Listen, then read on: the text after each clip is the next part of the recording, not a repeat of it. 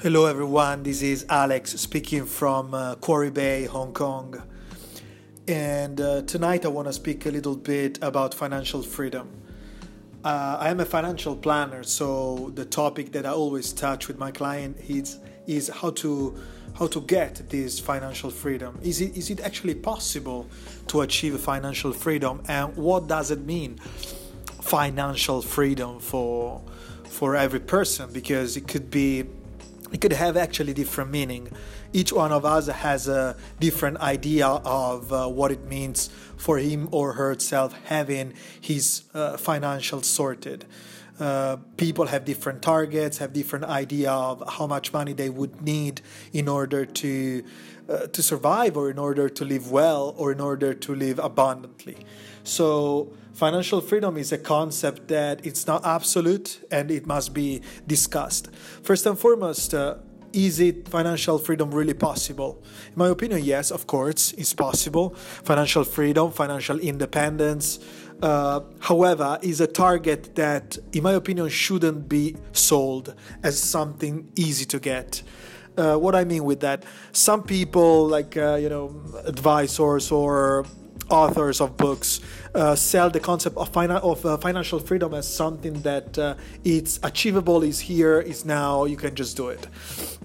In, in my opinion, this seems like a little bit uh, underestimating uh, the whole idea of financial freedom, which is something that it's actually really hard to get. Uh, what do I mean with that? Financial freedom it's something that historically 100% of the people reach get to achieve. Uh, why? Because it's not just uh, about uh, the way you invest your money, it's also about you earn your money. Many people uh, want financial freedom, but they don't want to work hard in order to improve their earnings. And uh, financial freedom, of course, is based on the way you invest, the, the way you do savings, the way you put your money at work. Of course, financial freedom is based on making the money your slaves so that they can uh, uh, generate more wealth, that they can compound and they can grow. But uh, it's important how it's important also to understand that uh, first and foremost, before you even put the money at work, you need to earn this money. And uh, how much do you earn? And most importantly, how much do you spend of what you earn? Jim Rohn used to say that it's not about what you earn; it's about how you, how you use what you earn. And uh, you know, the big problem with some people is that uh, first and foremost, their earnings is not are not enough to support their lifestyle. Or if you look at this from another perspective, their lifestyle is not arranged properly for what they earn. Uh, some people are okay with their job. Mm, you know, when you talk, they say, oh, my, my, job is fine. Why is it fine? Because it pays the bill, it pays the rent. So to me, it sounds like their goal is to pay the rent, is not to become financially free. To me, their goal is to, be, to pay the bill, is not to achieve financial independence. So if you have a job because this job gives you stability or gives you an idea of stability so that you can pay uh, your bills, then you are already on the wrong way to achieve your financial freedom because you haven't set your goal in a way you can achieve financial freedom. The goal that you set is uh, is the goals of a person who wants to pay the bill. It's not a person who wants to be financially free, which are two completely different things. So what I'm trying to say is that first and foremost, you might need to change the way you earn and the way you see at your earnings. So maybe you should choose a different kind of job or maybe you can keep the job but you should change yourself into this job not just look at the job that's something that must be done in order to get a steady paycheck, like the homework of the students when they don't want to do it, but they have to do it because they know that the teacher will check it on the second day. And some people work the same way. They go to work not because they, they love to do it, but because they have to do it in order to have a steady paycheck and pay the bill and the rent and so on and so forth. So this is the way that uh, you know they basically don't earn enough money or they don't work enough on themselves in order to improve their service, in order to, uh, for example, to serve their clients in a better way, in an outstanding way. Uh, the secret is there. If you really love what you do, if you if you do your job because you want to do it, not because you have to do it because you, you chase the steady paycheck at the end of the month, but because you really believe that your job will provide a service to people, you will increase your preparation. You will study your job. You will study your profession. You will study the people that uh, work well, and you will try to get the secret from them. All these things because you want to be outstanding and you want to serve your clients in the best way possible. And this is going to change everything. If you if you reach this position if you become outstanding in your job if you become an expert if you become informed if you become disciplined committed if you become outstandingly prepared then of course your clients will be likely to look for you more people will be likely will be likely to look for you. People want experts, so they want to talk with the expert in that field. They don't just want to talk with a random person who or with a person who just do the job.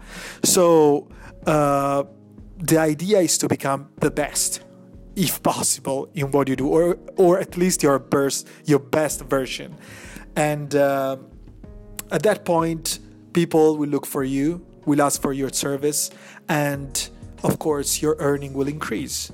You will make the price because you know that's the law of economy. When the demand increases the prices increase you will be the person that set the price for your service so that your earnings will increase. And this is the first step.